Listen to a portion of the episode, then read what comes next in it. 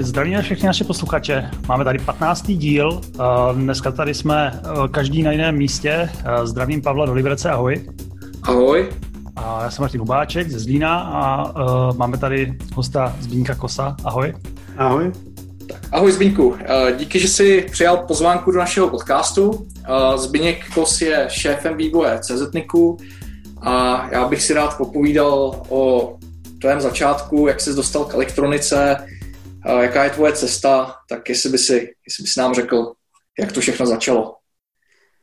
Eh, dobře, těší mě, že jste mě pozvali a rád se s váma podělím o, o svoji zkušenost za docela už dlouhých, dlouhých let, kdy pracuji v elektronice. Eh, ještě upřesním, že jsem vedoucí hardwareového vývoje, eh, jinak máme tým Turis, který pracuje na routerech stejného jména. A k elektronice jsem se dostal vlastně tak, že eh, můj táta pracoval v elektronice už kdysi na ZATu, ještě, ještě v dobách, kdy automaty byly relátkové a, a čistili se na nich kontakty lihem, tak jsem se potom rozhodoval, kam jít po základní škole a padla volba na průmyslovou školu v Písku, i když teda později po letech jsem dostal vyčiněno od svého eh, třídního učitele ze základní školy, který eh, mě vyčetl, že, že ode mě očekával, že půjdu studovat filozofii. A na to já jsem mu odpověděl, na to já jsem mu odpověděl, že vlastně by mě to bavilo víc, ale dá se tím dost špatně uživit. Že jsem zůstal u té elektroniky, pak jsem absolvoval eh, fakultu aplikovaných věd v Plzni a následně jsem nastoupil do několika zaměstnání, která nebyla až tak zajímavá, ani jako moc zajímavě hodnocená. A souvisely nějak s elektronikou teda, předpokládám? Souvisely s elektronikou.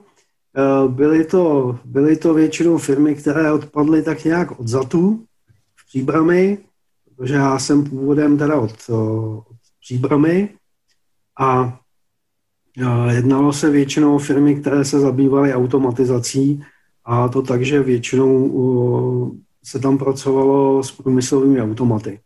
Ať už nějaké vlastní konstrukce, nebo s průmyslovými automaty, třeba Ellen Bradley.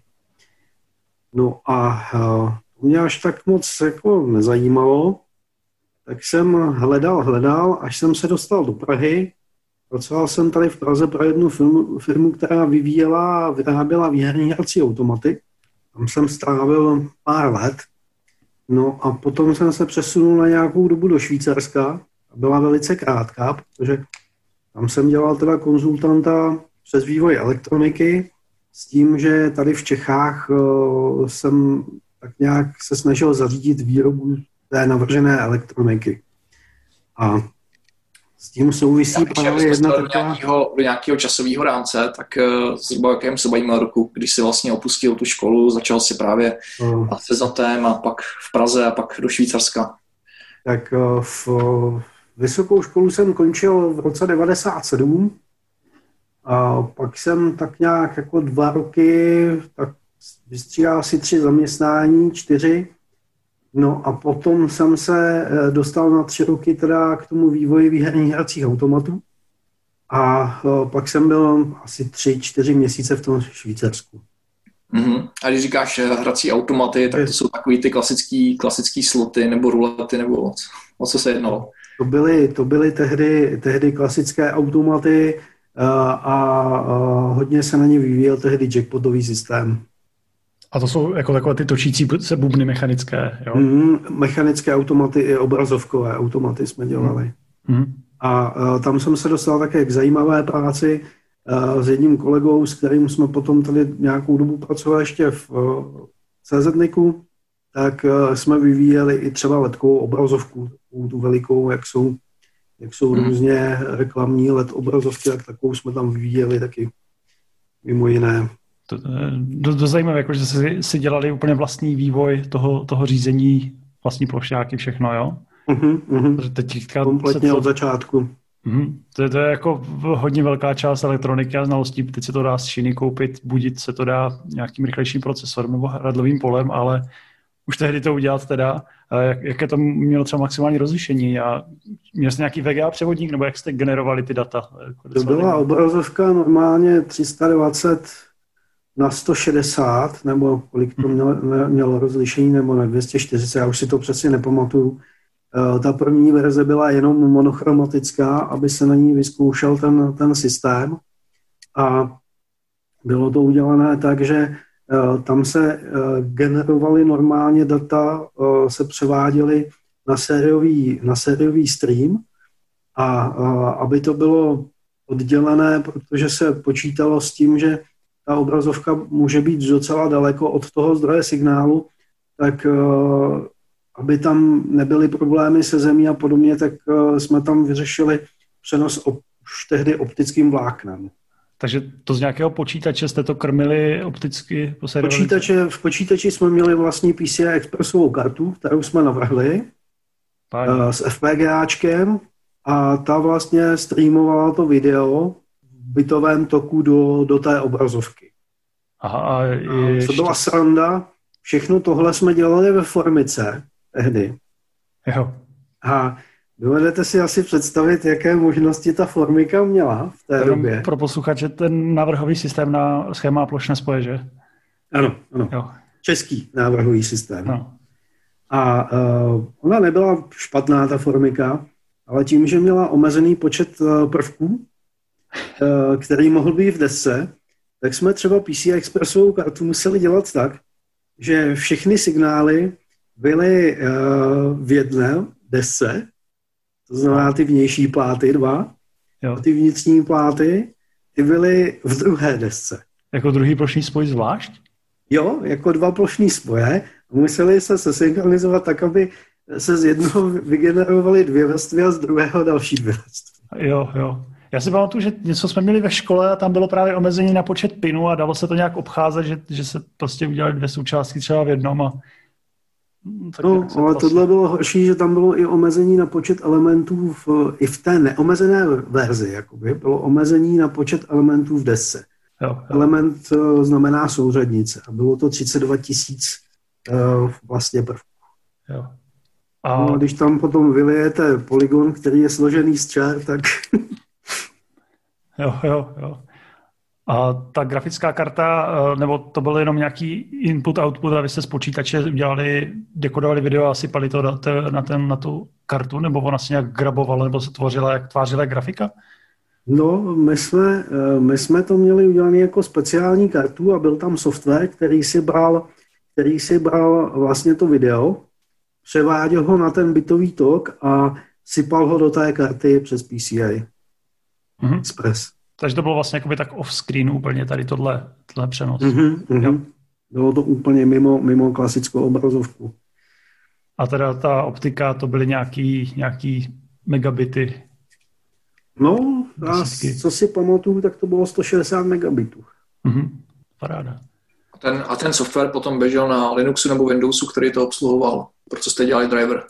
Ten, ten, ten jsme nepsali my, tam byli softwaráři, a co si pamatuju, tak to bylo na DOSu normálně. Mm-hmm.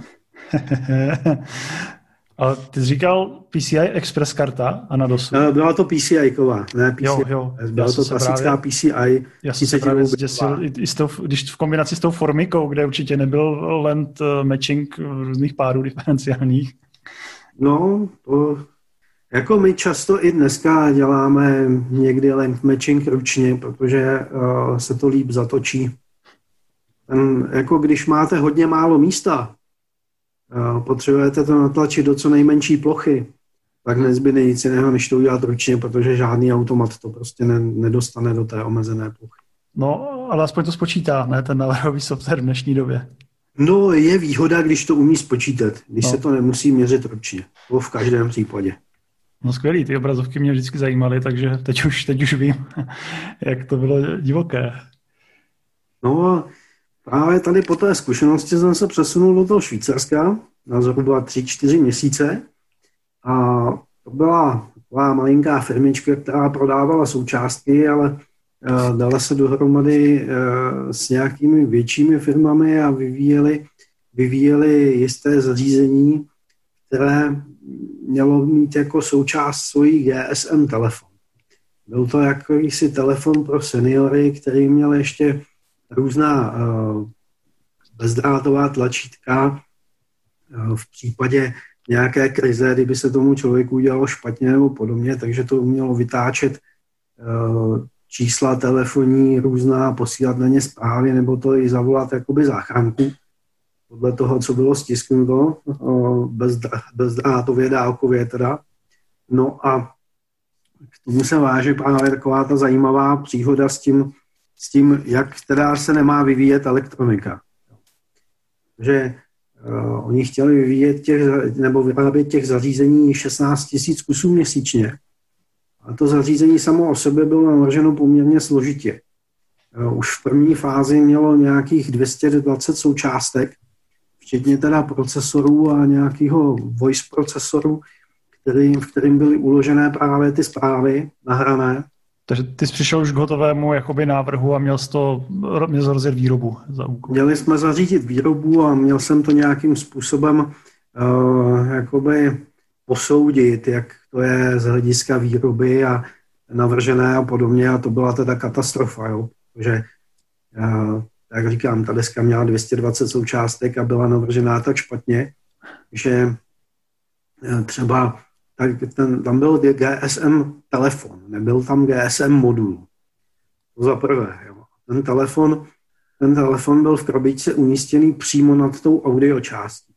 Když si dovedete představit, když těch 900 MHz pralo prostě z té antény přímo do, do, do audia, tak co to asi dělalo? Určitě jo. Navíc třeba každý, kdo dělal GSM a něco s mikrofonama, tak si určitě užil, užil spousty, že to není opravdu jen tak a nestačí zavřít ty signály do nějakých vnitřních vrstev, ale ty filtry někdy můžou pěkně člověku zatopit. Co? No a ten výkon z toho GSM je docela velký, takže ono, jako když se to zastíní pod plotnu, tak jako to moc nepomůže. Že? Ono prostě... ještě problém jako v tom samotném mikrofonu, že, jo? že vlastně ten, ti ten signál usměrňuje, ten vysokofrekvenční. Ano a už máš problém na tom samotném zdroji, že to, no. to se špatně zbavuje. Navíc, navíc tady, tady to bylo ještě udělané tak, že mikrofon a, a reproduktor byly na opačných stranách desky, než měly být. Takže tam byly prokřížené kablíky prostě skrz celou krabičku. Jako volné dráty nestíněné, jo. No, no, naštěstí tam dali stíněné, ale ono to moc nepomůže, že. Když tam je těch 900 mega, tak ono se to tam pak šíří i tou zemí a podobně a není to úplně jako ono, no. No a dál, dál třeba tam byly takový finty, že, že operační zesilovač, když mu řídíte uh, zpětnou vazbu, tak funguje docela pěkně. Ale tady, bylo, tady se řídila zesilovačům nejenom zpětná vazba, se, se, se digitální potenciometry se nastavoval zisk, mm-hmm ale tady byly podepřené digitálními potenciometry i zdroje. A nastavovalo se těm zesilovačům ještě napětí. Jako kladné, záporné, nebo jak, jaké napětí? No, no obě. Jako se nastavovaly na různé hodnoty. Jo. A dovedete se si představit, že potom ve výrobě byla deska, která měla nějaké parametry, když se změřily, a fungovala perfektně. A deska se stejnými parametry nefungovala vůbec protože prostě tam byly takové souběhy eh, všeho možného, že, že to vlastně nešlo nastavit. Jo. Že, že i software jakoby zničil ten zesilovač. No a další věc, která byla, tak v tomhle zařízení, které bylo poměrně komplikované, tak neexistovaly žádné self-testy. Designer toho zařízení proto, aby se to dalo po výrobě otestovat, tak vyvinul takzvaný úplný funkční test který jednomu člověku trval 40 minut. Můžete si představit, že vyrábět 16 000 zařízení a každé to zařízení testovat 40 minut. No. to den musel mít více 24 hodin. No. My jsme měli eh, pár dílů zpátky taky o testech a, a i teďka hodně řešíme, jakoby, kde se dá nějaké vteřiny ušetřit, protože když se třeba musí resetovat to zařízení, tak to je hrůza. No. No, dneska, dneska s vámi souhlasím tím, jak všechno je postavené na procesorech a nejlépe, nejlépe je ve všem Linux, tak každý reset je teda docela problém, protože ten náběh toho zařízení si nějakou dobu vezme. No, ale uh, určitě to zařízení, to super krásné švýcarské zařízení, které fungovalo jako hodinky, tak bylo plné test pointů, takže jste na to postavili automatizovaný tester, že jo? Hmm, test pointy tam nebyl, nebyl ani jeden prakticky a všechno se měřilo na, na pinech od SMD kondenzátora. Tak to, to, to moc nevyšlo. Teďka čekám, co bude to vyvrcholení. co jste s tím provedli? No, Uh, já jsem tam poměrně včas skončil, protože my jsme se s majitelem té firmy právě tady kvůli tomu nepohodli poměrně dost, protože uh, já jsem na to napsal nějaké hodnocení a uh, to nebylo moc pozitivní. A on tomu nechtěl věřit, že to je takhle špatné, tak si to nechal zhodnotit od dalších třech osazovačů tady v Čechách, u kterých se předpokládalo, že se to bude vyrábět. No, od nich přišlo to hodnocení prakticky úplně identické, jako jsem napsal já. Takže už jsem jenom dozapracoval nějaké jejich takové praktické poznámky z osazování do toho svého hodnocení a předalo se to, nebo mělo se to předat designérovi. Ale jak si oni mu to odmítli předat, s tím, že to je negativní hodnocení a že jsme ho tím urazili. Mm. Takže to dopadlo tak, že to začali vyrábět. Já už jsem tam teda potom v té době nebyl a dozvěděl jsem se, že to dopadlo teda jako dost velkou katastrofu. Že se do, v tom utopilo strašně moc peněz a v podstatě se na tom vůbec nic nevydělalo, protože prostě to bylo neprodejné. Přišel omluvný dopis tobě. No, nepřišel, nepřišel. A tak aspoň tam vevnitř byl ten telefon, který se dal vytáhnout a používat, ne? Hmm, ten, ten jo, no. V té době tam dávali 33 desítky, no. Opravdu, tam je ten třípinový, čtyřpinový konektor u baterky, že jo? No a právě, právě to byla ještě ta zajímavost, že ten telefon se ovládal přes DTMF dialer.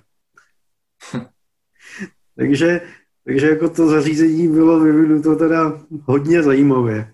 Proč tam v té době nedali takový ty Siemensy, že jo? Ty se hodně používali jako hotový zařízení, no, jako, jako že GSM modemy, když už. No, eh, já jsem navrhoval, aby se tam dal právě GSM modul klasický, mm-hmm.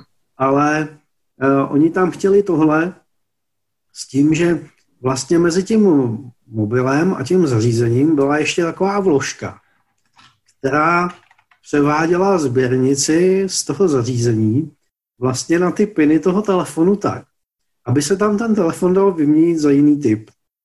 Což na jednu stranu bylo vymyšlené docela hezky, ale na druhou stranu prostě ovládat telefon přes DTMF v době, kdy existovaly GSM moduly, které se daly ovládat přímo přes sériový port a, a podobně, tak jako...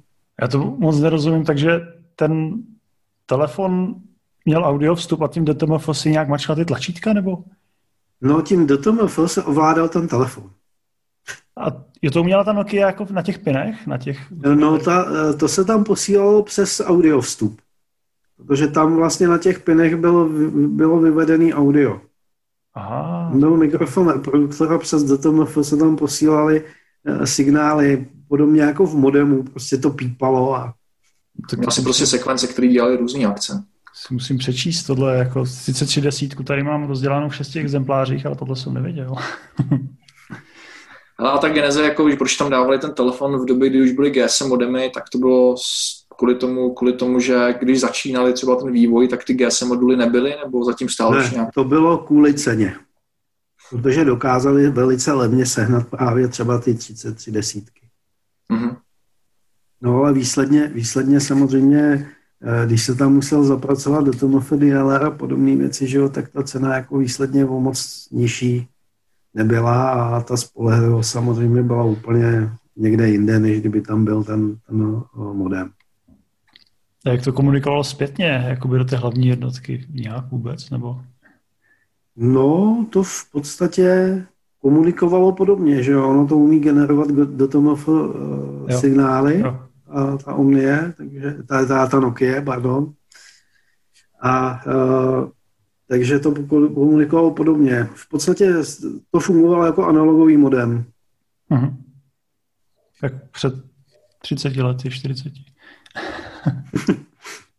no a tady potom jsem skončil, tady v tom Švýcarsku a hledal jsem, co bych dělal, to mi nějakou chvíli trvalo, ale nakonec jsem nastoupil do ST Microelectronics tady v Praze.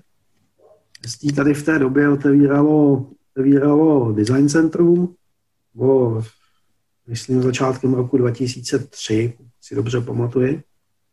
A v ST jsem vydržel 12 let, přičemž jsem pracoval nějakou dobu pro automotiv v Jíchově. Potom, potom uh, jsme spadli nějakým způsobem pod Itálii. Dnes jsme začali vyvíjet, vyvíjet uh, menší napájecí čipy pro mobilní telefony. Uh, byl to třeba RF Power Amplifier, zdroj pro něj, s takovou speciální funkcí jako bypassu. A v té době už spínaných zdrojů moc běžná nebyla. No až vlastně pak jsme přešli od francouzské vedení a tam už jsme pracovali vyloženě na čipech spadajících do chipsetů pro mobilní telefony. Já mm-hmm. jsem tady pracoval jako nejdřív jako aplikační inženýr a pak jako vedoucí týmu aplikačních inženýrů. Pracovali jsme na power managementech právě pro platformy mobilních telefonů. Eh, já se si měl zeptat, takže tam si, ten byl vestíčku v Praze, takže tam se nevyvíjí jakoby jenom nějaké plošňáky s těma jednotlivými čipami, čipy, ale i jednotlivé jakoby návrhy těch, těch čipů? Ale je, ano, design centrum pro čipy. Mm-hmm. Vyvíjejí se tam čipy do dneška, ale už to nejsou teda takhle složité, složité obvody většinou, jako jsme, na kterých jsme pracovali my. Jako takový největší největší úspěch celé té business unit, eh, pod kterou jsme spadali, tak eh, jestli si pamatujete Galaxy S3 Mini, ten tady tak přesně vlastně no. první série těch telefonů byla postavena na platformě od ST. A na této platformě jsme mimo jiné také pracovali. Aha, takže kompletně procesor paměti nějaké? Nebo... Procesor, uh, modem, datový RF část celá byla od STčka. To jsem už tehdy jsme, už tehdy jsme vlastně patřili nejdřív pod ST NXP a později pod ST Ericsson, což byly ceřiné firmy ST Microelectronics. A první byla s NXPčkem a druhá potom s eh, Ericssonem. Mm-hmm. Já jsem si myslel, že právě to měli už jak v době Samsungu a tady těch Androidů, že už to měli jako NXP a Qualcomm a tak už jenom ty, ty čipy. Zajímavé. No a celá ta oblast eh, čipů je pro mě strašně černá magie, tak eh, mě zajímalo, jestli si to, k tomu čuchnul trošku víc jako technicky do hloubky, že pak se najednou už orientoval v tom, jak eh, se čipy navrhují, že by si stroufnul třeba na to něco, něco vlastního postavit, nebo bys aspoň věděl, jak na to. Jak... Jako já, jsem, já jsem v rámci toho aplikačního týmu i třeba nějakou elektroniku do těch čipů dělal. Jednalo se většinou o nějaké digitální části, třeba testovací logiky, která se psala třeba ve Verilogu.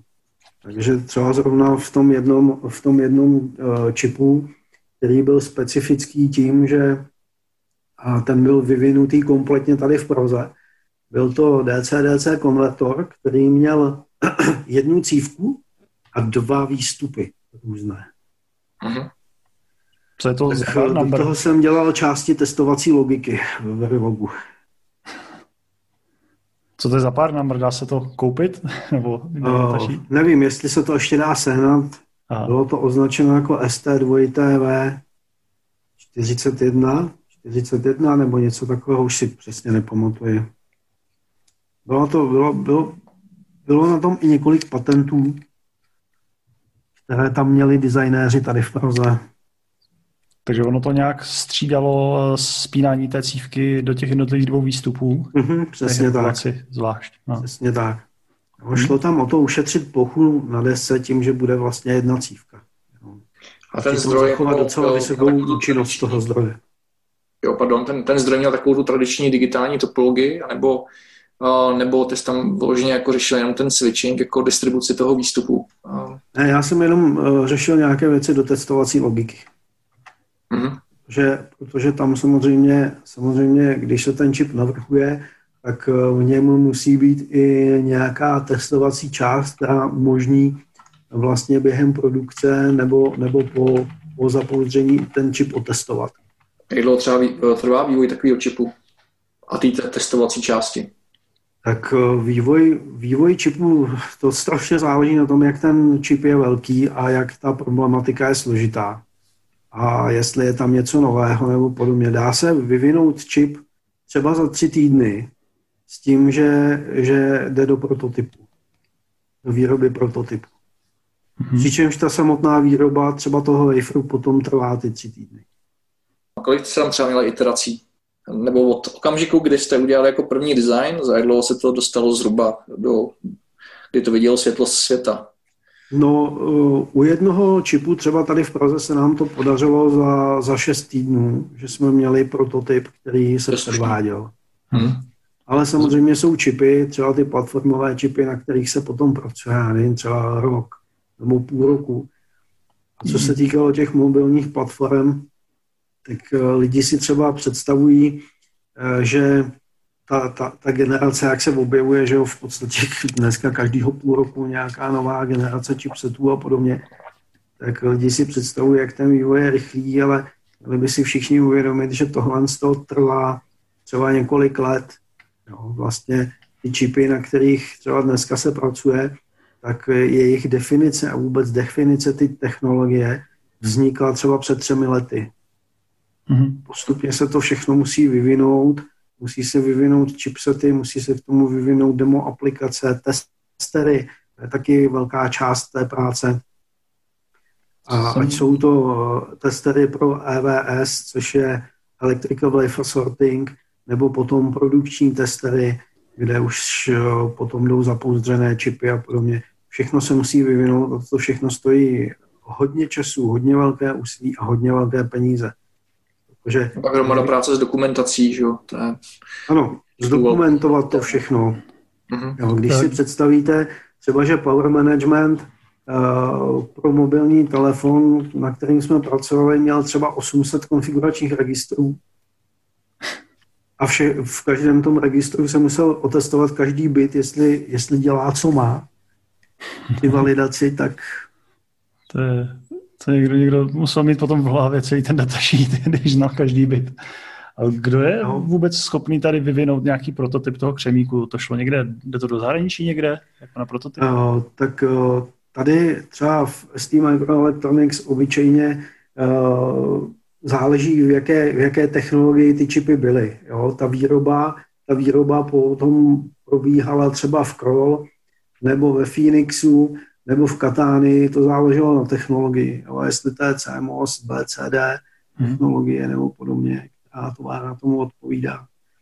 A ku příkladu třeba eh, nás, ten, ten tým v té Analog Mix Signal Business Unit eh, čítal asi 300 lidí, který vyvíjel třeba ty power managementy. Plus třeba hmm. ten power management náš byl zajímavý tím, že třeba tam bylo video. Jo, byla tam v podstatě Eh, generování výstupů pro video, eh, které bylo připojeno přes, přes Tajná informace, co se, co se používalo právě za návrhový software? Co byl nějaký takový typický technologický stack toho chip designera? Tam se, tam se používají uh, různý softwary od Cadenceu, třeba Eldo a podobně. Jo? A to jsou, to jsou ještě systémy návrhové, které jsou ještě výrazně složitější než uh, systémy pro vývoj desek, jako je třeba Altium nebo podobně. A hmm. tam hlavně je uh, podstatná, výrazně podstatná je tam opravdu ta simulační část, protože ty čipy se musí odsimulovat, aby, aby, bylo, aby byla jistota, že ten čip bude, bude fungovat správně. Jo? Takže uh, třeba už jenom, když vezmu, jak se řeší spolehlivost těch čipů, tak tam vlastně se bere třeba 77 čipů, které se strčí do, do klimatické komory, vytáhne se tam teplota třeba na 160 stupňů a jsou tam 168 hodin. Samozřejmě předtím se jim změří barometry a e, po těch 168 hodinách se opět změří barometry a ty parametry se nesmí odchylovat více jako 3 sigma, nesmí tam být větší rozptyl. Jo. a potom se tam zavřou na tisíc hodin ty čipy znova a pak, se to, nes, pak to nesmí být horší než 5 sigma. A tím se zaručuje vlastně životnost toho čipu na nějakou dobu, že bude splňovat ty parametry, které jsou specifikované v datasheetu. Tohle to se jmenuje OLT, což je Operating Life Test. To je součást vývoje, vývoje těch čipů. To třeba radiační odolnost, setkal se taky s tím typem testů, že by se to nějak testovalo potom i do nějakých uh, jiných, vím, že jsi říkal, že se hodně jako model kolem té automotive oblasti, kde už přece jako ty pravidla jsou, ty nároky o něco, o něco přísnější. Tam obyčejně u těch čipů, u těch čipů se tohle z toho moc neřešilo v těch mobilních telefonech, ale uh, třeba jako u všech čipů se řešila odolnost na ESD. Takže, hmm. uh, takže se testovaly ESD struktury, ESD ochrany, co vydrží a třeba se do toho střílo 8 kV do těch plynů.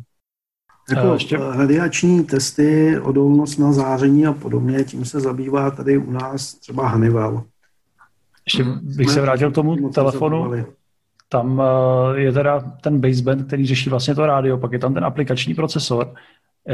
Jak to mezi sebou všechno komunikuje? Pak je tam display, tam je nějaký MIPI nebo DSI, takové rozhraní, ne? No, tam je to, tam je to docela, docela složitá záležitost, jo? protože ono dneska, dneska vlastně všechno to jsou procesory. Jo?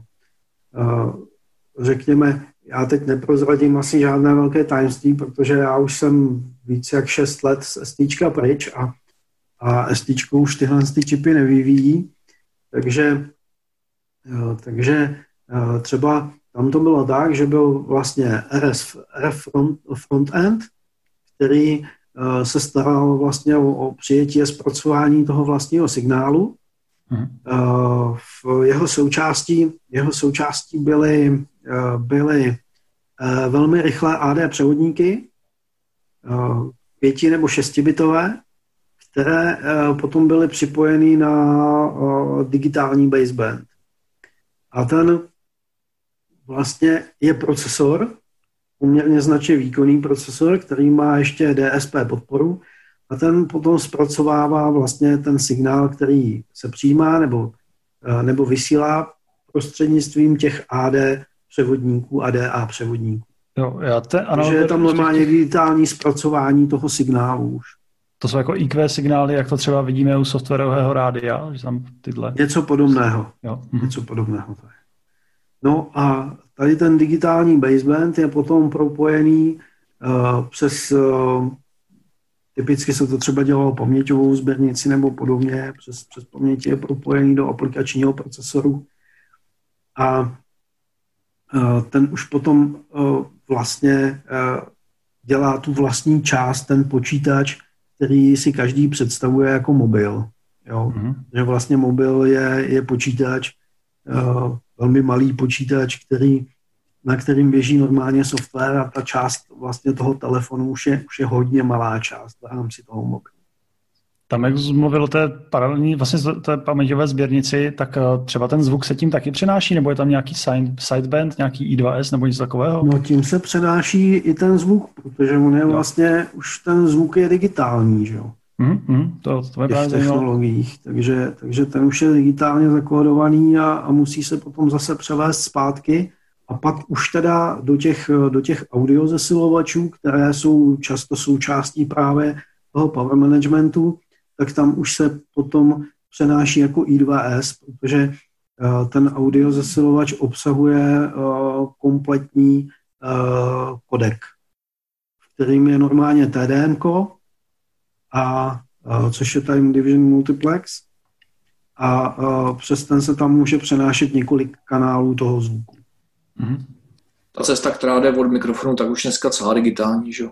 No, to už je, to už je digitální všechno. No a festičku jsem skončil poměrně rychle, protože jak eh, nám zrušili ST Ericsson, tak eh, mě to tam nějak moc nebavilo. Já už jsem Mezitím se jak uhlížel po jiné práci a právě bývalý kolega, s kterým jsme pracovali na vývoji těch výherních hracích automatů, tak mě oslovil s tím, že eh, začíná pracovat pro CZ NIC a eh, že budeme vyvíjet, nebo že bych chtěl vyvinout vlastní, vlastní router. A že jako pro jednoho člověka je to docela z práce, tak jsem začal spolupracovat s CZNIKem, odešel jsem vlastně z ST a uh, vlastně první uh, router Turis, my mu říkáme modrák, Turis 1.0, tak ten jsem vyvinul ještě v době, kdy jsem vlastně měl dvě zaměstnání. Jedno, jedno na 100% v ST Microelectronics a druhé na 20% v CZ Niku. No a první, první turis jsme vyvinuli v podstatě za čtyři týdny. Po hmm. čtyřech týdnech jsme zadávali eh, vlastně data, data do výroby desek. A to bylo někde do 2000, 13, 12, kde to, kde to bylo? Eh, to byl, to byl rok, no tak nějak. Hmm. Já bych se musel podívat, já už si to nepamatuju, už je to dlouho. To byla nějaká Broadcom platforma, myslím? To, byla, to bylo postavené na eh, uh, P2020 od, uh, od uh, Hmm. Tam jsme, tam jsme že, samozřejmě routovali kompletně DDR3 interface a řešili se vlastně PCI expresové karty a, a podobné věci, takže bylo s tím docela dost práce. To, to byla a... taková ta řada korik, si správně pamatuju ještě. Uh, Ježiš, já už si nepamatuju, jak se to Ale vidím, vidím nějaký, vygooglil se nějaké Q, O, R, I, Q, takže to je asi korik. korik no. no. A ten důvod, proč jste vlastně šli do tady toho, protože v té době už byly army, takže jste nemohli najít nic, co by dávalo adekvátní třeba performance na té síťové vrstvě, nebo co, co byl ten hlavní motiv? No, tam, tam, to bylo, tam to bylo právě přesně pro to, co, co říkáš. Jako bylo to kvůli výkonu a hlavně teda poměru výkon cena. Mm. Tehdy, tehdy jako ty P2020 v tomto ohledu byly velice, velice zajímavé. Ale z větší části to byl ten výkon. No a, a proč vůbec se začalo vyvíjet v CZ vlastní router?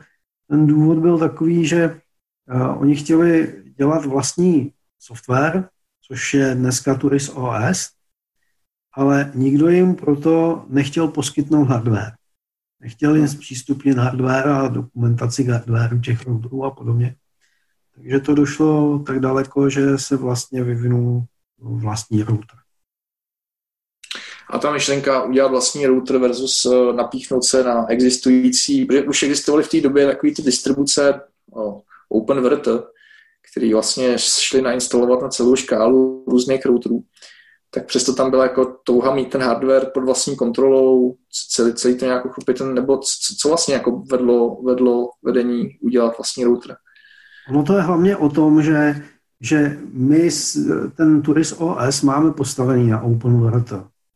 ale uh, naši softwaráři tam výrazně rozšířili bezpečnost toho routeru a, a hmm. zavedli tam automatické aktualizace a, a podobně, že že eh, vlastně ten cíl byl hlavně zvýšení bezpečnosti zařízení. Jinak eh, pro posluchače, kdo, kdo neznáte CZNIC, tak CZNIC má celou řadu eh, zajímavých projektů. Kromě toho je to správce český domény CZ, ale přispěl právě do světa technologií síťování celou řadou různých softwarových balíčků, routovacích démonů, DNSkových nástrojů, takže fakt to jsou odborníci v oblasti síťování. O, ty nástroje, ty nástroje už se dneska eh, vlastně šíří poměrně po celém světě, protože jsou hodně spolehlivé a úspěšné. Eh, já se teďka dívám pod sukni eh, na Turis a vidím tam FPGAčko Lattice. Co je to za typ a k čemu tam slouží? Jak, tam ten Lattice FPGAčko v tom Turisu 1.1 a 1.0 tak eh, ten, eh, ten je tam hlavně pro řízení vlastně na náběhu toho procesoru. Takže tam je poměrně složitý náběh eh, a konfigurace toho procesoru, takže je tam použité FPGAčko. Stejně tak se to dá udělat, ale třeba s mikroprocesorem. My třeba v Turis Omnia jsme nahradili FPGAčko, které je relativně drahé. Tak jsme ho nahradili STM32 od testíčka. Hmm. Tam právě uh, zaprvé tam řeší vlastně náběh zdrojů a konfiguraci toho procesoru při náběhu. A za druhé tam rozšiřuje nějakým způsobem i o možnosti toho procesoru, kdy vlastně třeba eh, přes eh, tu STM32 je připojený v uvozovkách display. Je to vlastně řízení LED diod na, na předním panelu. Hmm. To je jakou i20 sběrnicí propojené? Je to propojené, myslím, že i2C. Hmm. To už je to dlouho, co jsme to dělali. Jsem právě to si překvapil, že ten Lattice je relativně hodně velký kus křemíku, tady na tom plošňáku koukám, tak jsem čekal, co, co všechno nedělá on teda dělá power sequencing a ještě. No, to vycházelo v podstatě z doporučeného nějakého zapojení uh, od, uh, od Freescaleu, protože uh, my tím, že jsme to potřebovali vyvinout velice rychle, tak jsme neměli moc času na to něco vymýšlet. Takže jsme se vrhli tak, že jsme využili v maximální možné míře s nějakými úpravami doporučené zapojení. Tam právě byl ten Lattice. Hmm, tak to chápu. Jak říkám, no, od eh, vlastně začátku práce na knihovnách pro Altium až po zadání dat, eh, tak to bylo vlastně, já nevím, čtyři nebo pět týdnů maximálně. Předpokládám, že tím, že jsi odnesl nějakou zkušenost s tím Verilogem, tak autorem firmwareu nebo té konfiguraci do Taito FPGAčka si byl ty. To dělal kolega, kolega Tomáš Riko, to FPGAčku. Takže tady vidím, že vlastně ta paměť je ještě v externí, jakože v SODIM slotu, takže... To je v SODIMu, to je v no. SODIMu, ano, protože tam, tam vlastně bylo 64-bitové připojení na paměti. Uh-huh. A ta deska no. bude 8, 8, 10 vrstev? To je šestivrstvá deska. Šest. Uh-huh. A už od začátku jste navrhovali v Altium Designeru? Od začátku jsme navrhovali v Altium Designeru, protože já jsem s tím měl dlouholetou zkušenost už s tím Microelectronics, kde se nám ho tady eh, z Prahy, vlastně z toho aplikačního týmu podařilo prosadit uh, i třeba do k francouzským kolegům potom. Jo, je pravda, že uh, když vzpomenu na user guidy různých development boardů ST, tak tam je to vždycky, ten otisk toho je tam zřejmý. Ale to většinou bývá tak, že v tady těch velkých firmách, že jo, ještě no, historicky mají třeba roztříštěný portfolio a různých národových systémů, tak nevím, jestli to je právě případ je ST. Uh, je, je a uh, třeba ST Microelectronics hodně využívalo jakoby externí návrháře na desky. Mm. Takže ta roztříštěnost uh, v těch CAD systémech tam byla poměrně velká. A Altium už v té době mělo tu výhodu, že se dalo z Latchos importovat. No a Altium používáme do dneška. A já osobně teďka třeba se docela zajímám o Kiket, protože je to takový zajímavý alternativní nástroj. To je, to je správná volba. Často o tom vedeme diskuze. Ale zatím, zatím teda z mé zkušenosti, uh, co se mi na něm hodně líbí, tak je, že tlačí vývojáře používat striktně hierarchická schémata. To si myslím, že je dobře. Hodně dobře, protože já sám nemám rád taková ta plochá schémata propojená netlabely a podobně, hmm. kde, kde se v tom velice rychle ztrácí orientace. Jako u nějakého složitějšího projektu si myslím, že to je nutnost. No. Když to má víc jak dva šíty, tak... No a, a co tam považuji za docela takový zatím nedostatek, tak uh, jsou návrhová pravidla.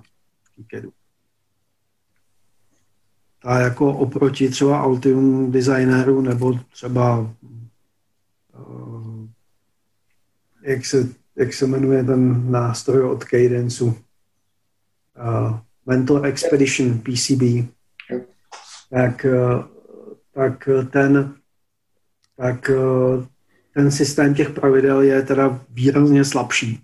Mm-hmm. Já teda... práce s nimi v Kajkeru jsem naposledy dělal asi před čtyřmi lety. Mluvíš o tom, že třeba v, v Altiu si můžeš dát pravidlo, co s čím a nějak, nějak to odskriptovat, že? Mm-hmm, přesně tak. Mm-hmm. Přesně tak. Ty kontroly, ty jsou poměrně zásadní, protože ten Kiket, já teda teďka více jak tři čtvrtě roku jsem s ním nic nedělal, takže nemám no, aktuální představu úplně o tom, jak to vypadá, ale tam v podstatě kontrola je na výrobní technologii. Takový to DRCčko. Jo. Podobně jako Eagle. Podobně jako Eagle, ano. Kdežto, kdežto Altium Designer dokáže kontrolovat všechno možné, od 3D eh, objektů, jejich vzdálenosti v 3D prostoru, přes vzdálenost třeba vodičů eh, v diferenciálním páru nebo vzdálenost diferenciálního páru od ostatních vodičů a tak dále. Což je poměrně zásadní věc v návrhu, v návrhu moderních desek, kde, kde se víc a víc množí sériové rychlé sběrnice postavené na diferenciálních párech. Tam je super, že ten kaket teďka byl hodně dotován, ať už z CERNu nebo nějakými příspěvky a že se to opravdu za poslední rok horky hodně posunulo, protože já ho sleduju asi, asi, tak, asi 10 roků ho sleduju. A... Určitě, no, posunulo se to hodně. Mhm. Já jsem zkoušel před čtyřmi rokama a ten důvod, proč my jsme si ho do firmy nevybrali, bylo, byl spíš management součástek. Mě tam nevyhovovalo to, že jsem nemohl dělat, na co jsem si byl zvyklý z Eagle, z Mentoru, z Ace a vlastně, kdy se součástka brala jako nějaký logický celek, do který se napároval symbol, napároval se do něj footprint a mezi tím se propojily piny. A tohle je feature, která, která tam chyběla. Vlastně to párování designer vytvářel v okamžiku, kdy přecházel ze schématu do desky. Což mě přišlo jako velmi nebezpečný, když máš potom zpravovat hodně designu a hodně součástek, tak aby si správně vytvořil ten mapping. Jo. Přišlo mi to prostě jako nějaký krok navíc, eh, který, který byl jako zbytný. A tak to byl hlavní, ten asi jeden z hlavních důvodů, proč jsme, proč jsme do toho nešli.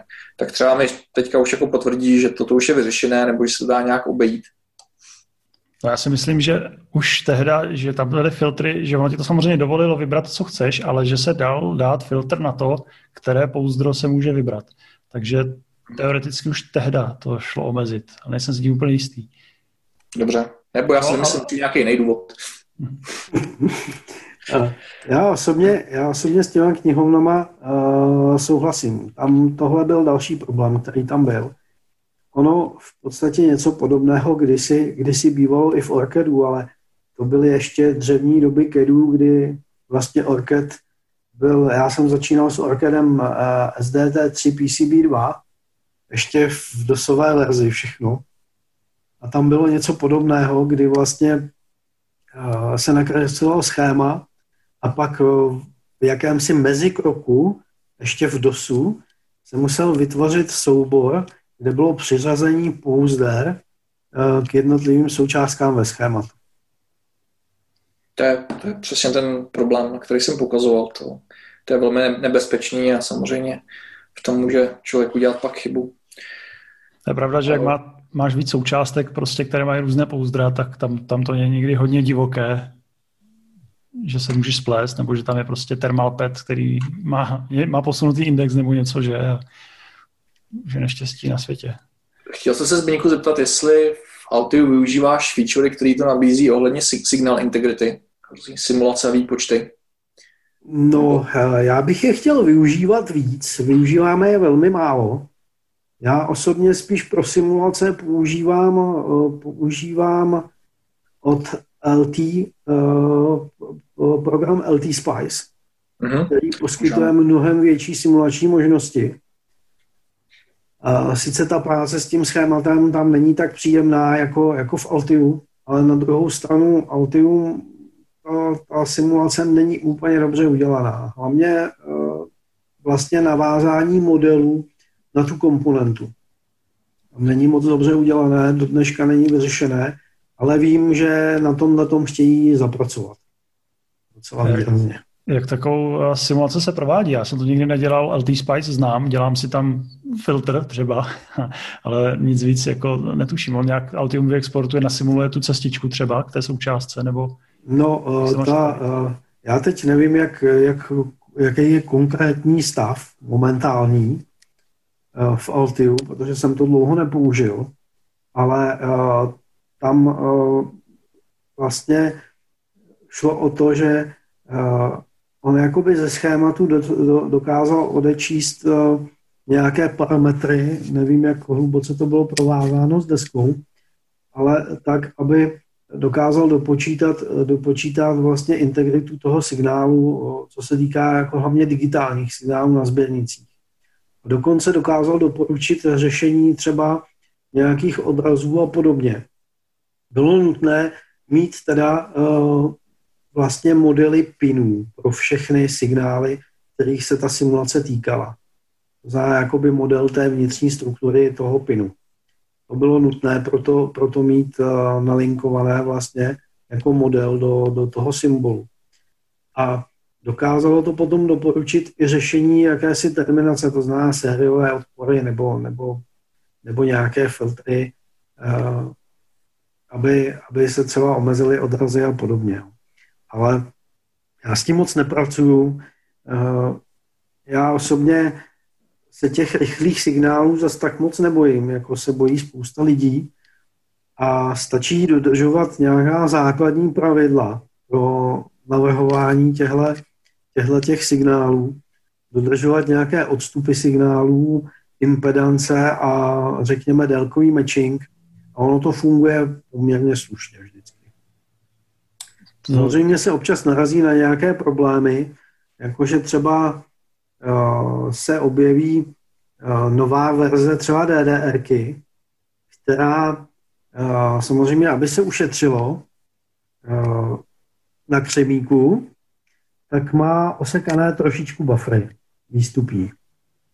No a ten, ten výstup už není tak silný na to, aby na nějak navržené desce utáhl tu sběrnici, tu délku mhm. toho drátu na té sběrnici. No a pak se nestačíme třeba divit. Třeba já teda v DDRkách se úplně nevyznám, vím, že jsou pak nějaké varianty s Elkem na konci pro low power, to třeba souvisí s tímhle, že... Dneska už jsou, dneska už jsou vlastně přímo low power paměti, Dřív to byly mobile DDR, dneska to jsou LPDDR. Mají trošičku jiné napájení a trošičku jako opravdu méně žerou. Ale tohle je klasický DDR čip, které se, se objeví normálně revize dáje, to znamená silikonu. A my jsme narazili na to, že nám najednou třeba nejeli dobře, dobře paměti. Třeba nejeli na 16 stech, ale jenom na 13 stech MHz. Mm-hmm. A když jsme to zkoumali, proč nejedou, protože my samozřejmě, než, než ty čipy začneme osazovat sériově, tak se vyzkouší třeba na čtyřech deskách, jo, se osadí. A když jsme zkoumali datasheety, tak jsme zjistili, že uh, je tam oseknutá síla výstupního bufferu. Prostě ten, ten buffer už uh, ty parazitní jevy na, ta, na tom drátu prostě neutáhne.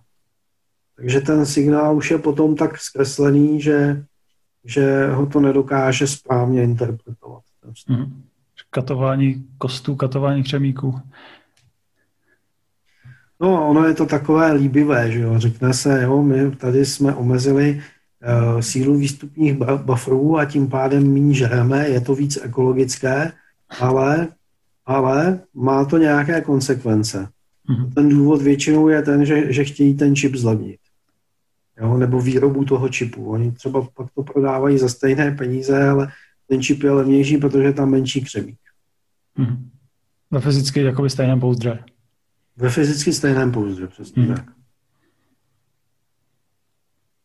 Nebo už jsem zažil i takové věci, že eh, dodavatel určitých procesorů eh, změnil malinko, malinko technologii uvnitř a stalo se, že třeba se prodloužily bondwiry.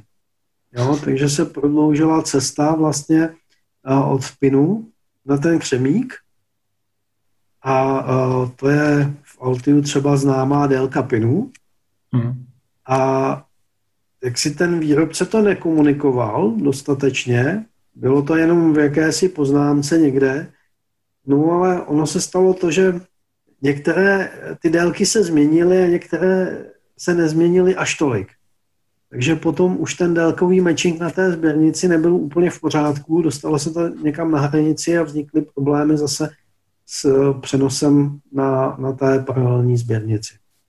A o jakých délkách se tady tak bavíme? O jaký milimetru na tom Bondvibe? No, to jsou milimetry, to jsou hmm. milimetry, jo, ale um, v tom délkovém matchingu uh, záleží, že jo, výrobce od výrobce, třeba toho řadiče pro DDR, jak má navržený řadič, jo, jak uh, dalece dokáže uh, kompenzovat mismatch těch signálů a podobně. Tam se tomu říká třeba skew, jo, jako sešikmení vlastně těch, těch signálů, ten roz, to rozběhnutí uh, vlastně příchodu toho signálu jednoho od druhého. Jo, a někdo to dokáže kompenzovat, kompenzovat tak, že, že můžete mít, já nevím, rozdíl datových vodičů od adresních vodičů třeba půl palce a e, někdo jiný, někdo jiný, tam musíte být třeba ve 2,5 mm. Jo. Mm-hmm. Takže záleží procesor od procesoru, jaký má řidič, no, jak, jak dokáže kompenzovat všechny tyhle, ty, tyhle ty rozdíly v časech. Tam, jestli si vzpomínám, tak vlastně u těch DDR uh, eh, vyšších čísel, tak tam už se vlastně ta topologie nevětví, ale už se je tam nějaký, nějaký fly, co si se to no, zapojí a ty, pak se nějak samo kompenzuje. topologie jsou různé. Ty topologie jsou různé a pořád každý ten čip se dá zapojit jak jako do, do T, eh, do T, hmm, to, jakoby se to ro, rozvětuje, pravidelně. a nebo se dá udělat flyby. Takže to i u nejnovějších jde udělat pořád ještě ten tree, ten strom, jo? No u DD3 to jde určitě udělat ještě mm-hmm. pořád. Mm-hmm. U DD4 myslím si, že to jde taky udělat, to, to téčko. Ono totiž, ono totiž třeba na, uh, pak i záleží na tom, jaké používáte uh, moduly v PC. Oni totiž uh, samozřejmě ty, které jsou zapojené do T, tak jsou o něco, o něco málo rychlejší než ty, které jsou flyby, protože že o šíření toho signálu vlastně k prvnímu čipu, který je na té cestě těch, těch mm-hmm. adres a těch řídících signálů, tak je úplně jiné než, než k tomu poslednímu. A, a kdežto na té, té topologii, na tom T3 vlastně, na tom stromu, to u všech těch čipů je vlastně na stejno. Takže u toho flyby vlastně se to časuje podle té nejhorší délky k tomu poslednímu čipu. Mm-hmm, přesně aha, tak. Aha. Takže můžou udělat optimalizaci, že když budou dolní gigabyte přistupovat, že můžou rychleji někdy. No. no. Co byla pro tebe jakoby třeba největší challenge s routováním nějaký rychlostní sběrnice, když říkal, že se toho až tak nebojíš? No, já nevím. Nejhorší, nejhorší jsou vždycky tady, tady ty rychlé paralelní sběrnice. To je, to je vždycky největší problém.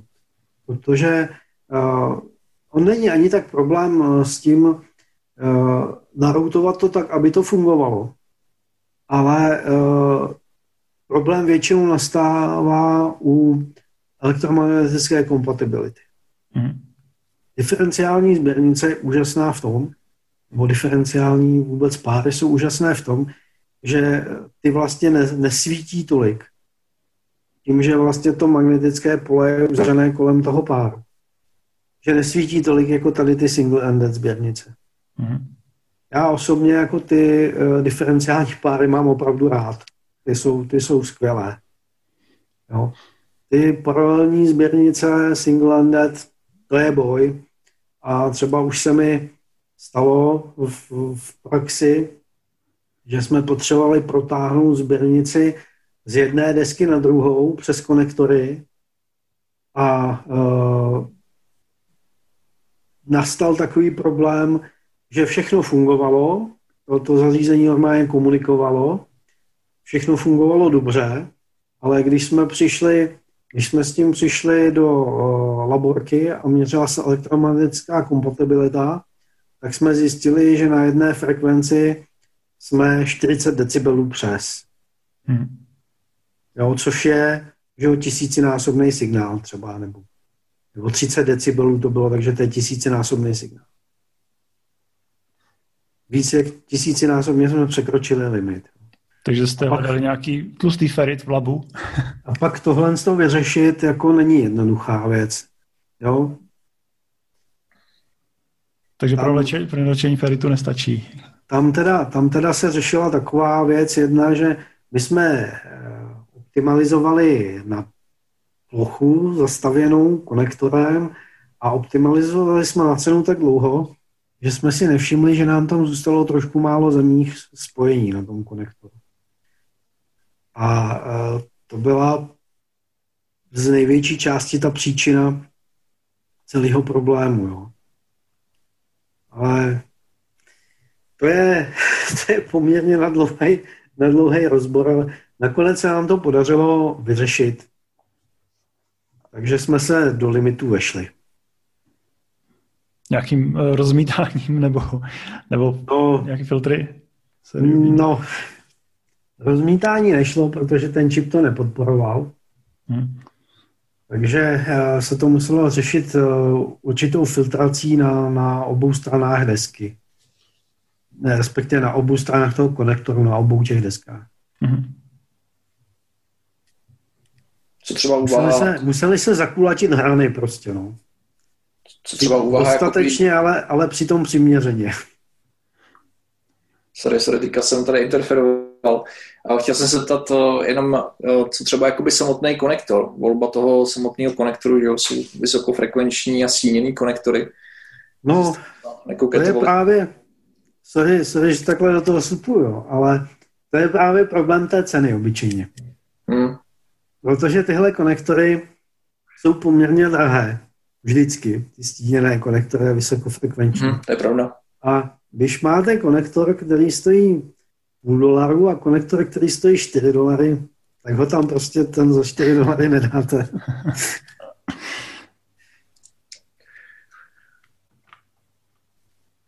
Dneska jako z velké části je to hodně otázka, otázka ceny. Samozřejmě ten tlak na cenu je vždycky vysoký. Eh, pokud nejde o speciální zařízení, jako je třeba měřící technika, kde v podstatě ceny osciloskopů se pohybují v řádech milionů dneska, díky tomu také je poměrně značný problém začít v této oblasti podnikat, protože jestliže člověk se chce nějakým způsobem vybavit, tak ta investice je tak šílená, že jako smrtelník normální to těžko, dost těžko zaplatí. Protože samozřejmě ten vývoj eh, desky je jedna věc, ale to, aby to pak splňovalo nějaké parametry, je věc druhá a k tomu už se většinou bez měření neobejdete. Aha. Jak většinou postupuješ, když eh, to dáš do nějakého certifikačního hlobu, tam ti zjistí, že to, že to svítí na nějaký, nějaký frekvenci, dají ti k tomu, dají ti k tomu frekvenční charakteristiku, tak potom uh, jedeš do toho labu nebo, nebo se spektrákem zkoušíš nějakým bočkem jakoby hledat to místo. Tak to, my, to máme, my to máme tak, že, že vlastně uh, máme jakýsi měřící stan pro orientační měření, máme malý spektrák a máme i near field sondy k tomu. Takže uh, ono, nám se to moc jakoby nestává, že by to takhle svítilo. Jo. Uh, vždycky se najde třeba jednoduché řešení, jako u jednoho projektu, uh, malinko malinko přelejzalo normu na nějaké frekvenci záření a tam jsme to prostě vyřešili tak, že uh, jsme pootočili uh, chladič o 45 stupňů. Tam docházelo normálně k uh, rezonanci toho záření mezi uh, bokem chladiče a vlastně krabičkou kovovou. A tím, že jsme pootočili o 45 stupňů chladič, tak uh, jsme celý problém vyřešili.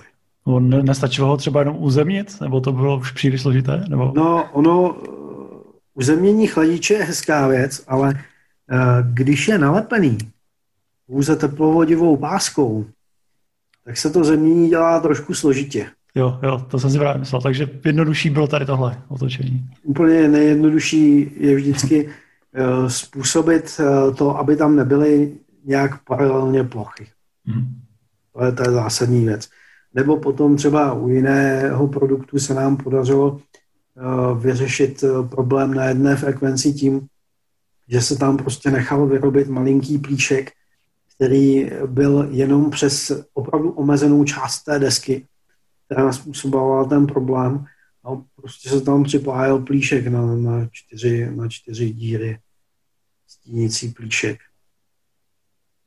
A tím se to vyřešilo. Vždycky, vždycky je nejlepší hledat takové řešení, které i bude eh, co nejméně pracné z hlediska osazování, protože to samozřejmě potom, eh, potom eh, znamená navyšování ceny, že jo? každý zašroubovaný šroubek je problém, takhle, když vlastně ten plíšek může vzít automata a položit ho a pak se to zapájí na vlně, tak je to výrazně levnější, než někde šroubovat ručně nebo pájet drátky a pak je šroubovat někam jsem měl taky takovou zkušenost, že jsme měli nějaký motor a ten byl plastový a byl tam kový kryt.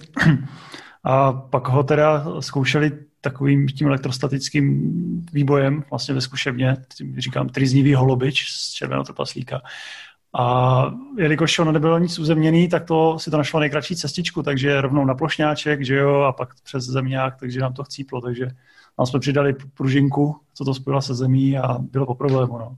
No, jako motory, já právě soukromně se věnuju modelařině, RC modelům, takže s motory mám nějakou zkušenost. A uh, kostry motorů, to je, to je obrovský problém. A uh, obyčejně uh, ty motory nejsou uzemněné, ty kostry, a ideální je prostě prozemnit to přes kondenzátory jako klasicky třífázový moderní BLDC motory, že vyzařují... No, hlavně, hlavně stejnosměrný motory. Jo, jo. Má jsou největší problémy. Tam prostě ideálně s obou, s obou těch vlastně pinů motoru dát kondenzátor na plášť a ještě mezi těma pinama jeden malý kondík a povětšinou řeší problém u nějakých hraček, že to takhle bylo, když jsem byl malý, tak jsem rozdělával autíčka a ještě jsem tomu vůbec nerozuměl a taky mi to přišlo jako vůdu, proč to tak je. Jo, a to, to pak způsobuje takový potíž, že to opravdu může i popravit nějakou elektroniku jo, na té desce. Hmm. A když se ještě bojíme o té certifikaci EMCčku, tak eh, ta obrácená složka, ta odolnost, tak eh, Jaký s tím máš zkušenosti? Naráželi jste na to v CZNIKu? To je že... druhá kategorie, poměrně taky náročná, i když u těch zařízení, které, které jsou jako v kategorii consumer, tak to tak velký problém není. Tam ty nároky na tu odolnost nejsou tak velké a dneska, dneska už neplatí ta doba nebo to doporučení jako dřív, kdy se nenosily paměti v kapse, pokud nebyly zabalené v alobalu, protože dneska už v těch čipech ty ESD struktury jsou tak dobře, dobře udělané, že ty čipy jsou odolné proti zničení. Něco jiného je, aby to třeba ten výboj třeba přežilo. Jo, takže já osobně, pokud je to jenom možné a, a dovolí to ocha na desce a nebo i cena, tak uh, já doporučuji všude, všude dávat uh, nějakou ochranu. Jo, prostě ESD, diody, uh, nějaký odpor třeba nebo i kondenzátor. Rozhodně ty vstupy je rozumné chránit. Pokud to zařízení má mít nějakou odolnost, tak bez toho nejde. A třeba co se týká průmyslových zařízení, kde ty nároky na odolnost jsou výrazně vyšší, tak tam se bez toho prakticky neobejdete. Tam třeba, když máte ethernetové trafo, tak vlastně na každý vodič, který vede z toho trafa, tak se musí dát prostě ochrana. Bez toho to, bez toho to nejde a bez toho to nepřežije.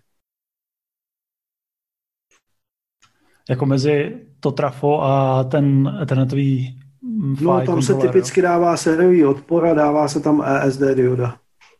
Mm-hmm protože by se jakoby na tom Ethernetu v kabelu něco naindukovalo po cestě a prošvihlo by Přesně to až... tak a tam se to zkouší za podstatně přísnějších podmínek pro ten, pro ten průmysl, tam industrial gradeu a tam prostě to zařízení bez toho to nepřežije. To ověřený, jo, v praxi. No, je to ověřený, jako tam se do toho fakt střílí, to jsou docela jako pecky, jako velký.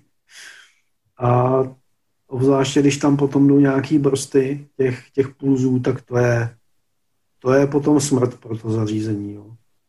To se zkouší na takový kovový, kovový krabici, do který se ten kabel položí, že? Myslím, a pak se tam nějak... No, ale i, i tak, že i tak, že se vlastně veme, veme taková pistola a střílí se přímo do plynu toho konektoru. Aha. A tam opravdu bez těch ochran, bez těch ochran to je špatný. Jo. Pracovali jsme uh, právě s kolegou Rekem i na nějakých věcech pro průmysl, eh, tak nějak jako spíš soukromně trošku jsem tam nějaký projekt a tam opravdu bez těch ochran to je, to je konec. Tam to, tam to musí přežít, to zařízení. A teď je ještě otázka, jestli to zařízení, do jaké té kategorie tam má spadat, jestli ten plus jenom přežije, nebo jestli se jakoby restartuje a běží, nebo se vypne a po zapnutí potom teda naběhne správně. Jo. To, samozřejmě pokud je požadavek na to, aby to zařízení to, to normálně přežilo a dál běželo, tak eh, bez těch ochran vůbec není možné jako to, to, to udělat. Jo, si pamatuju, jsme když si snížili laťku jednoho zařízení, protože přesně se nám to jako resetovávalo po tom elektrickém vývoji, takže jsme to nějak řekli, že, že se to resetuje, ale znovu to naběhne, tak jsme se s tím smířili. No, dá se, no. Když to není nějak životně důležité, tak, tak to problém není, ale, ale pokud, pokud je na tom závislá nějaká bezpečnost nebo podobně, tak to musí prostě přežít. Jsme měli nedávno problém s i20, kdy se nám uh, zakusoval v podstatě software uh, tím, že vlastně eh, i20 transakce neprocházely, protože eh, v ně bylo nějaký silný rušení, který způsobovalo spajky a, a v tom okamžiku jakoby se z té transakce, která jinak byla v pořádku, stala nevalidní. A taky nám to vedlo právě k resetu. Co hodně pomohlo, tak eh, samozřejmě podpořit tu i20 sběrnici kondenzátorama do země. Ale to má svůj limit, že zase tam nemůžeš mhm. protahovat ty, ty hrany, našel jsem na tady to celkem teď jako zajímavý řešení, takový typ. Uh, Linear Technology vyrábí takzvaný aktivní pull-upy, který potom mm-hmm. na i20 pomáhají právě nahrazovat ty klasické odpory a dokážou přitvrzovat ty hrany. No. Takže když máš potom právě velkou kapacitu na sběrnici a někdy právě to musíš právě z tady těch důvodů, aby si udělal odolnější, tak, uh, tak si můžeš pomoct aktivním pull-upem a, a zase vyhovět oběma stranám, nechat tu sběrnici odolnější a zároveň, zároveň splnit uh, timing uh, požadavky na i20. No já jako s tímhle s tím mám uh, zkušenosti uh, z trošku jiné oblasti a to jsou level shiftery. Uh-huh. A uh, jo, level shifter sám o sobě je Lago, nebo v vozovkách jednoduché zařízení, jo, ale uh, má jeden problém většinou. A to ten, že na každé straně té, toho drátu je potom pull-up. A teď většina těch moderních level shifterů, které jsou vlastně uh, by, by default uh, bidirectional a, a uh, s tím, že se jim nemusí řídit směr, uh-huh. a je jim v celku jedno, jak, jestli je větší úroveň nalevo a menší napravo, nebo podobně, tak v podstatě je to nějaký, že jo, jenom transistor, most zapojený nějakým způsobem. A tam právě se používá něco podobného na, na, na vlastně zostření té hrany, kde vlastně, když ta hrana přijde, tak ten, se tam připne jakoby silnější ten pull-up, jo, aby ta hrana byla ostřejší, ale připne se tam jenom na nějakou omezenou dobu. A moje zkušenost je taková, že to může způsobovat potíže. A my jsme třeba v minulosti na tohle narazili nějakých level shifterů a ty e, fungovaly v nějakým rozdílu napětí dobře, ale když ten rozdíl napětí tam byl v určitém pásmu, tak ten level shifter nefungoval vůbec. Jo. Byla to náhodou řada level shifterů TXS 0102. Nebyla to ona, ale ta se chová velmi podobně. Jo, jo, protože to zrovna používáme, tak, tak jako našlapuju, jestli tam máme problém nebo nemáme. Jo, ta, ta se chová velmi podobně. A já tyhle ty level shiftery mám docela rád, ale uh, nedají se použít pro všechny aplikace. Mm. My teda používáme TXS a TXB, Mm. No, a nedá se to použít úplně pro všechny aplikace. No, má to takové trošku specifické využití. Ale musím říct, že tyhle level shifty jsou, jsou hodně dobré. Máme, máme rád. A můžeš přiblížit, kde je právě ta kritická hranice, kde ty napětí nebo ty pásma už jsou v nějakým nebezpečným uh, rozsahu, kdy to nemusí já už, si, já už si ty čísla nepamatuju, protože ono to je hrozně dlouho, co jsme to použili, ale já si uh, vybavuju, že tehdy jsme potřebovali převádět nějaký 3 V na 2,8 nebo něco takového. Tam, tam hmm. prostě nastával nějaký problém. Jo. A potom tady u těch level shifterů, hlavně TXB, je problém s tím, když tam jsou pull-upy externí. Ono to má, že jo, vevnitř pull-up, ale ten je někde v řádu kolem 50 kg nebo něco takového si dobře pamatuju. A když se tam potom dají pull-upy, uh, ještě jako třeba 4 kg 7 nebo něco takového, tak se to s tím moc nekamarádí. My to často používáme tady ty level shiftery na to, aby jsme odpojovali třeba jenom výstupy v okamžiku, kdy jedna strana toho, toho translatoru není připojena. Mm-hmm. No, na to se to docela hodí. Třeba náběhy, náběhy typicky, odpojování. No, na to se to, na to, se to hodí. Hmm. Zbínku, na čem třeba teďka zrovna pracuješ, co není tajné a dá se veřejnit? No, my jsme v poslední době jsme pracovali na novém eh, členu eh, rodiny Turist, to byl Turist Mox.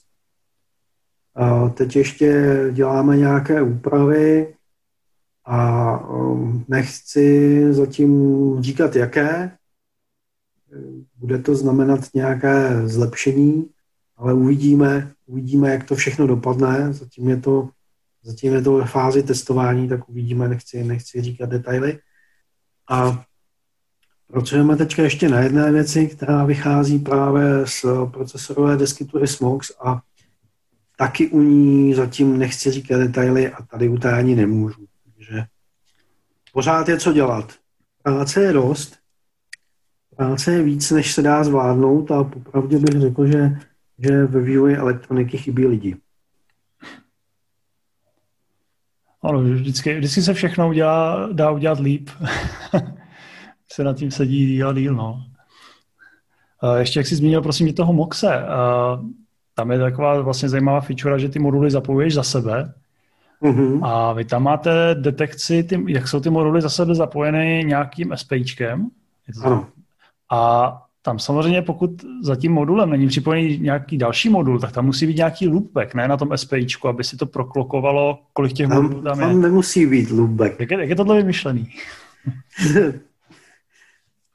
to je vyřešený úplně jednoduše. Je to, je to daný tím, jak je to číslovaný, ty moduly. A v podstatě ten, ten eh, poslední čip, nebo každý ten čip, to vlastně nějaký, uh, na tom modulu má prostě pull-up. Úplně jednoduše má pull-up. A pokud se v ID sečtou samé jedničky, tak už tam zatím nic není. Uh, tam je, to je vlastně SPI expander, jestli se nepletu. Paralelní to je série. normálně shift register tam je. No, no. A ty, IO piny jdou jakoby na další desku? A všechny ty shift registry jsou připojený za sebou. Ono totiž Dneska SPI sběrnice se používá způsobem, jakým původně, když ji Motorola vymyslela, tak jakým se, jaký ten záměr nebyl. Jako, jo. Uh, to měl být seriál Peripheral Interface, který byl postavený na tom, že se ty čipy za sebe řetězí. Takže ty čipy, který, z kterých se čtou ty IDčka, jsou normálně shift registry, které jsou zřetězený. Jo, jako daisy chain. Jako, jako, přesně, jako daisy chain. A uh, na konci prostě už není co číst A když je na tom, na tom, na tom serial input je pověšený pull-up, tak to přečte FF. A tím se pozná, že je konec. Jo, tak já myslím, že rozumím. Takže vlastně jenom vyčítáš. Eh, já jsem myslel, že tam vyšle prostě nějaký uh, bit. Jo. My tam umíme i zapisovat. To, to jo, ale vlastně ty, ty jenom tím vyčtením. Já jsem myslel, že jsi to udělal takový kolečko, ten bit, tam a zpátky, ale vlastně tam stačí ne, ne, ne. to jenom vyčíst zpátky směrem. Jako ano, stačí to vyčíst jo, zpátky, jo. protože samozřejmě to by nemělo jednoduché řešení, že jo? protože uh, na poslední desce by někdo musel přepnout, že je, to, že je, to, že je tam lubek. No, přesně tak. A což je, což je že nepraktické. Ano, ano. Tak to je, to je chytře vyřešený. Jsi někde inspiroval, nebo to si vymyslel originálně pro Torise? Uh, no, uh, já tím, že v té elektronice dělám už hodně dlouho. A v podstatě, co se týká kontrolérů, tak když jsem začínal na 8048 od Intelu, pak 8051 a pak jsem si nějakou dobu docela dlouho hrál s Motorolama. A, a Motoroly hodně měli tady ten SPI interface. ty 68 Motorola? 68 HC 05, mm. třeba HC 11. Mm. A tam se tím vlastně výrazně rozšiřovaly ty periferní možnosti. Existovala na to poměrně velká řada čipů. A ty čipy právě byly většinou zapojeny takhle, že byly zřetězené čipy. A já, že tím, že jsem začínal i jako od těch úplných základů, to znamená na průmyslovce třeba uh, jsem byl v poslední, poslední ročník, který v roce 92 maturoval ještě na jednotné řadě uh, počítačů uh, definované tehdy RVHP, tak my jsme opravdu tu elektroniku dělali od těch úplných základů. To znamená právě od těch různých shift registrů a a z hradel sestavených aritmeticko-logických jednotek a podobně, takže já k tomuhle tomu mám blízko a mně jsou hodně eh, blízká tahle ta jednoduchá řešení. Mm. Já jsem se inspiroval v téhle z té dávné, dávné minulosti ještě.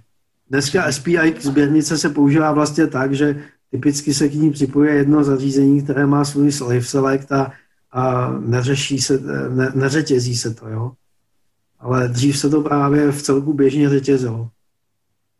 No, já jsem to nedávno použil v nějakém designu, protože jsme potřebovali galvanicky oddělit vstupy, výstupy, takže tam jsme pěkně přes pár optronů, že jo, si udělali tu izolační bariéru a pak jsme to měli zřetězené, různé, různé čipy, vstupy, výstupy, no.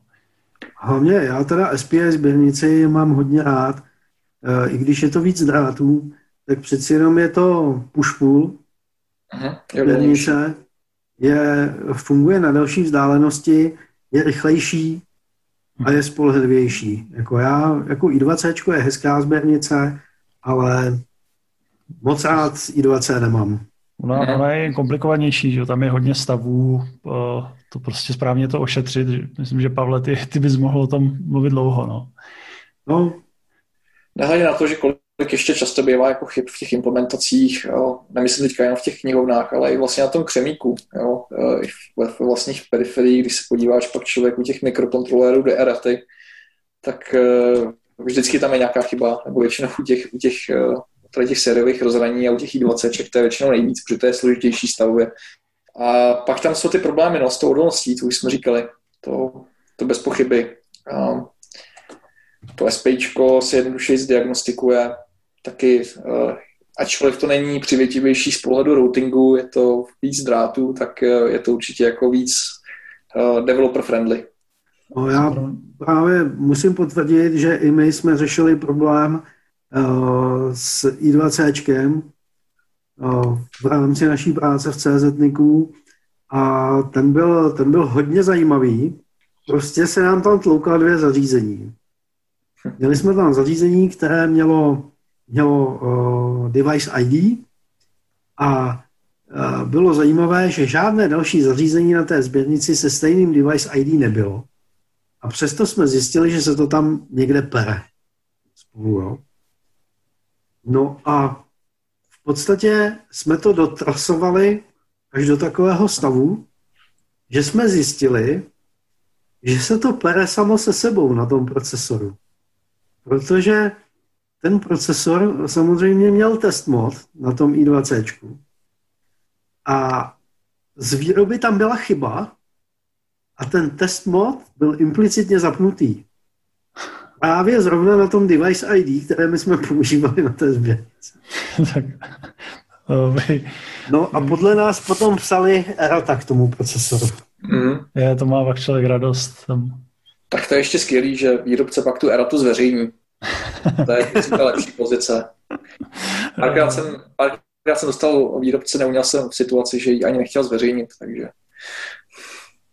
No, ono, když to jsou chyby, které jsou poměrně jako závažné, já, že jsem si tím letím prošel, vím, vím o tom, že ty chyby vznikají, zařízení jsou velmi složitá dneska, ty procesory mají obrovské množství uh, jednotlivých tranzistorů na sobě a ty chyby se tam vyplodí velice snadno. Jo? Uh, já jsem se setkal třeba s chybami, které vznikaly třeba synchronizací uh, rychlé a pomalé domény, jo? Uh, kdy třeba sběrnice procesorů běží vnitřní na 250 MHz a, a vyčítá, vyčítá data z registru zařízení, které má vnitřní hodin 32 kHz, typicky třeba. No? Hmm. A Tady, když eh, jsou špatně synchronizované tyhle ty rychlé a pomalé domény, když ten design vlastně je udělaný špatně, přístupu do těch registrů, tak tam dochází potom k hazardům na hranách a ty způsobují docela nepříjemné problémy s tím, že vyčítáte prostě špatně, špatně uh, ty registry. Špatně ano, ty ano, pak, pak jsou workaroundy typu uh, vyčítejte tak dlouho, dokud nevyštěte dvakrát po sobě stejnou hodnotu a podobně, že? Koukám, že to znáte velice dobře. Já jsem se chtěl zeptat na ten čip, který to je, asi už nemusí. No. Nebo výrobce. No, tak který to je výrobce třeba? Tak eh, to by bylo nefér, protože já si myslím, no, že každý výrobce má podobný, podobný uh, no. takovýhle uh, kiksy. Prostě to se stává u těch mikrokontrolerů, je to celkem, celkem jako běžný, že prostě výrobce doporučí, hele, pokud přistupujete na tady tu periferii, tak proč při, připojení přes běrnici XY, tak prostě tam musíte udělat několik wait stateů a podobně, takže no.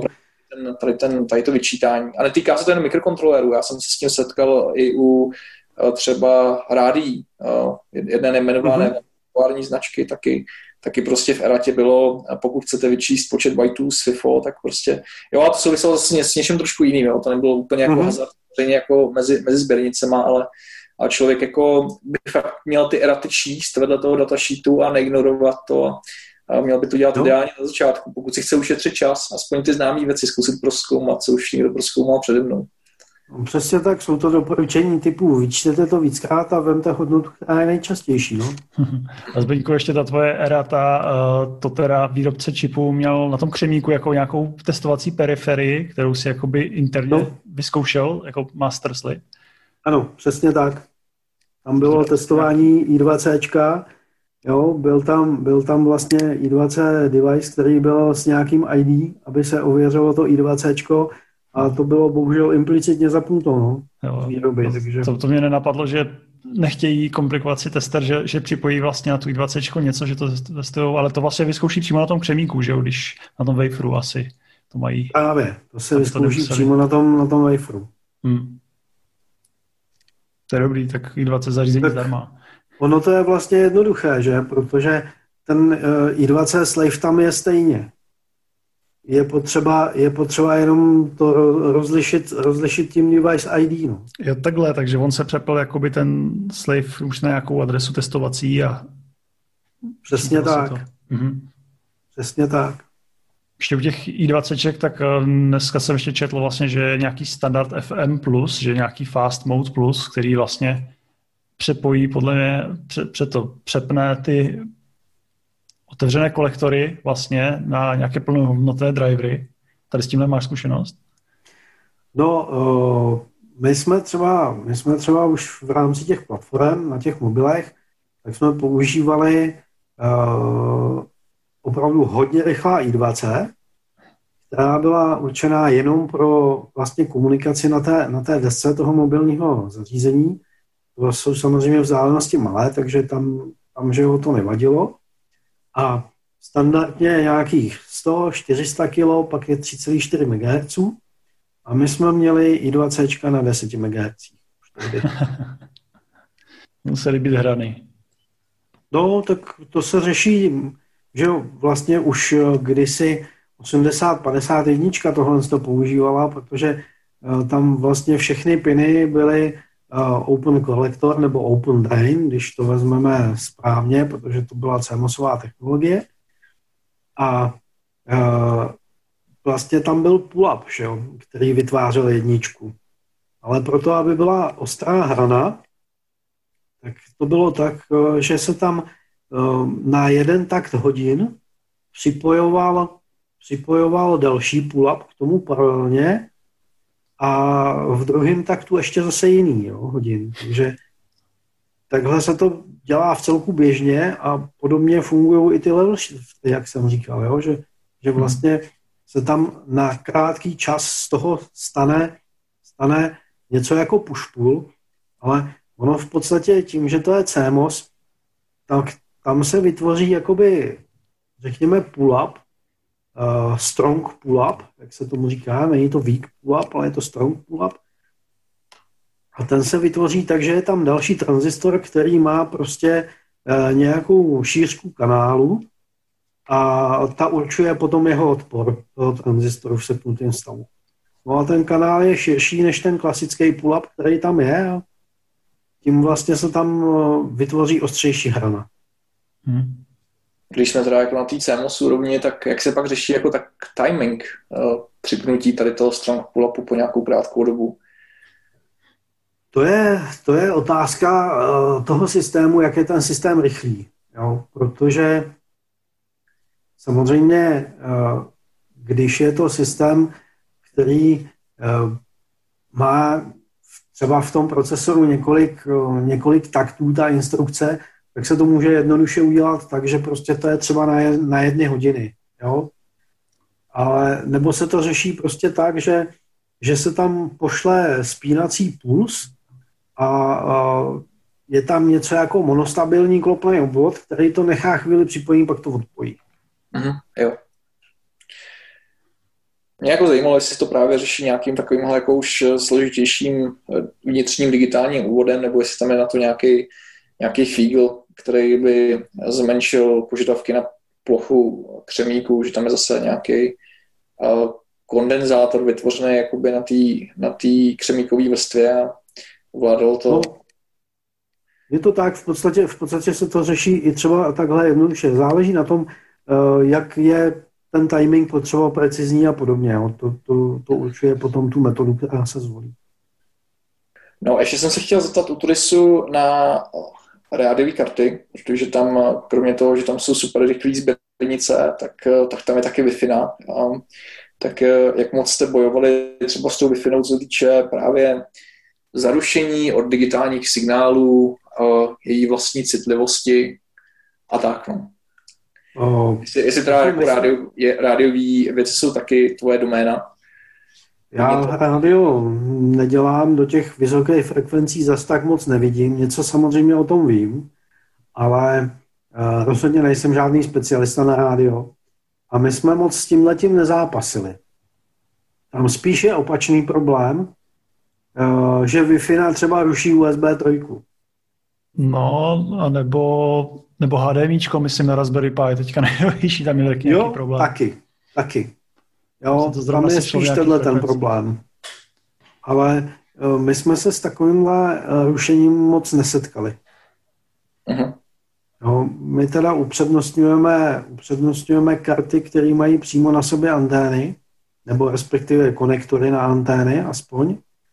Takže to připojeme prostřednictvím Pigtailu. Ono je to praktičtější i z důvodu certifikace, protože ty karty jsou předcertifikované a znamená to, že potom vlastně s tím zařízením není potřeba procházet uh, takhle náročnou certifikaci na Wi-Fi. Mhm. Stalo se nám, že třeba u Omnie jsme se té no, preciznější certifikaci nevyhli, protože tam vlastně jsme, abychom omezili počet antén na tom zařízení, tak jsme vyvinuli vlastní diplexer, který slučuje 2, 4 a 5 GHz pásma. A tam právě jsme to museli měřit, protože bylo potřeba doložit, že ten diplexer samotný způsobuje jenom útlum. Je to v podstatě rezistivita vložená jenom do cesty a že nespůsobuje žádné efekty v takzvaných postranních lalocích, že tam nevznikají postranní laloky u toho, kolem, toho, kolem toho pásma. To znamená, že negeneruje rušení mezi, mezi kanály. A jo. tam jsme se tomu nevyhli. Spurious emissions, můžou posluchači najít, ty postranní, postranní rušáky. A tam jsme se tomu právě z těchto důvodů nevyhli. A uh, u první verze, která paradoxně byla postavená na Rogersu, tak jsme měli trošičku problém, protože nám přestali vyrábět ten typ diplexerů, který jsme používali. Tak jsme ho nahradili co nejpodobnějším diplexerem, ale on, on, tady u těch RF signálů to je taková trošičku, trošičku magie. Jo? Někdy i, řekl bych, černá magie.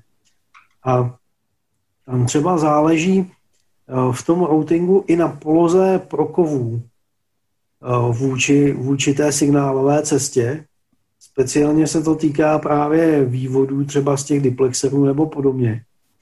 A uh, my jsme narazili na problém, že tím, že ta deska byla navržená pro jeden typ diplexerů, tak vlastně s tím novým typem sice to všechno fungovalo dobře, ale právě uh, to generovalo tady to rušení mezi těmi kanály.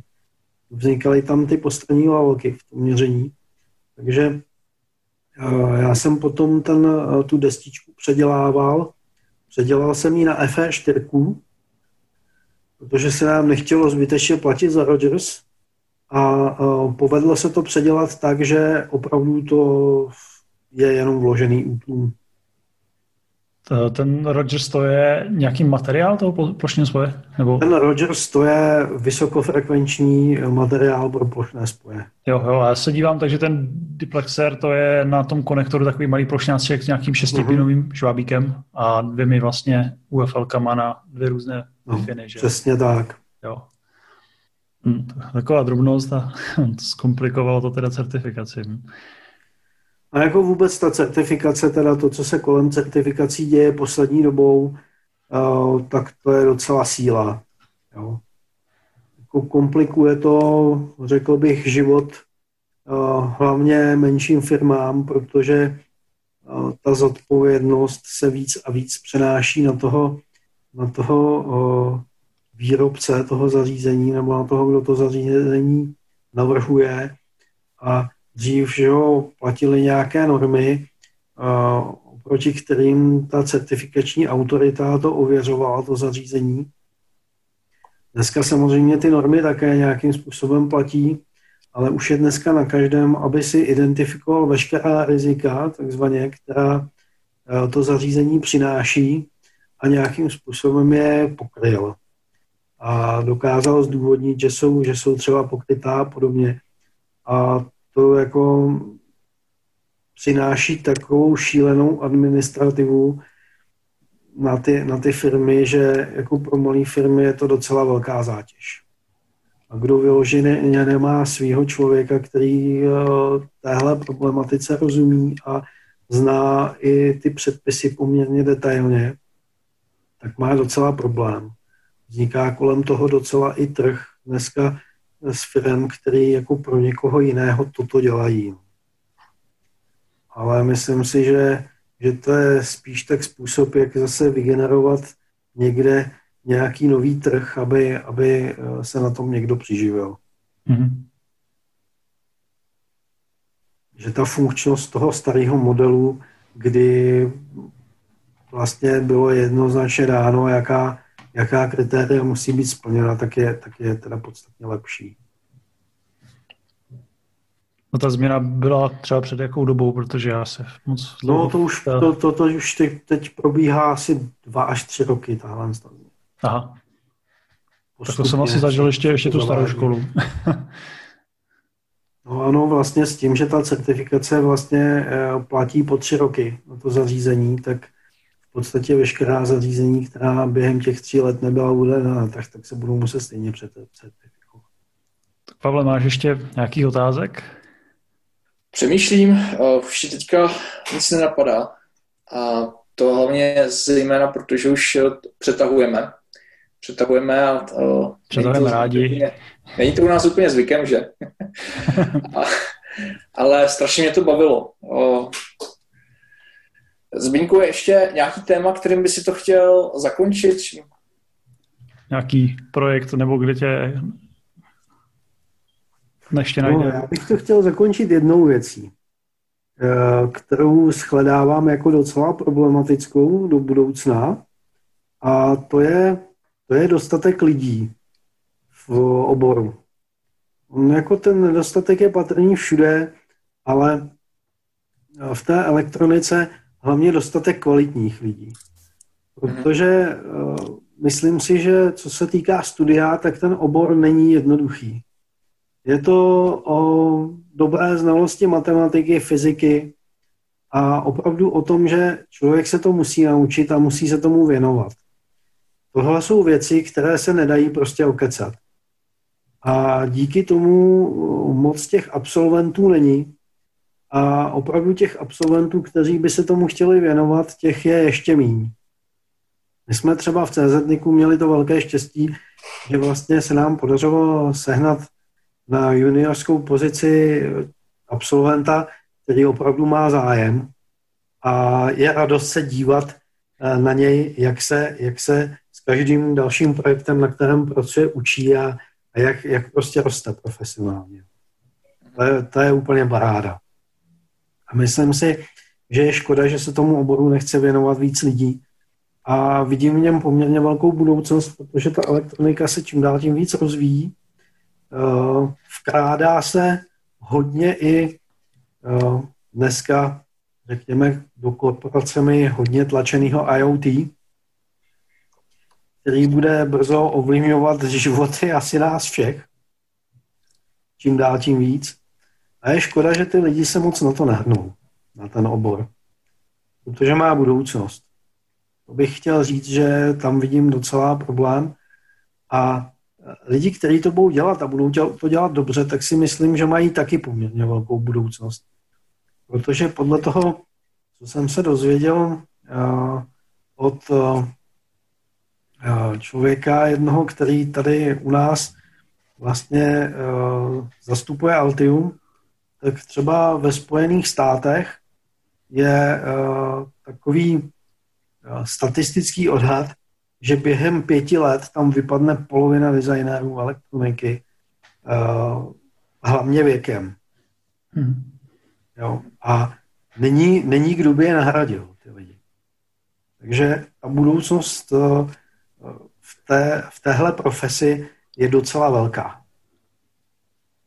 Takže bych rád tímhle s tím motivoval, motivoval studenty, aby, aby se věnovali tomuhle z tomu oboru a určitě by zjistili, že je velice zajímavý a co je na tom uh, hodně zajímavé na tomhle oboru, tak je, že je to neskutečně kreativní, tvořivá, tvořivá práce.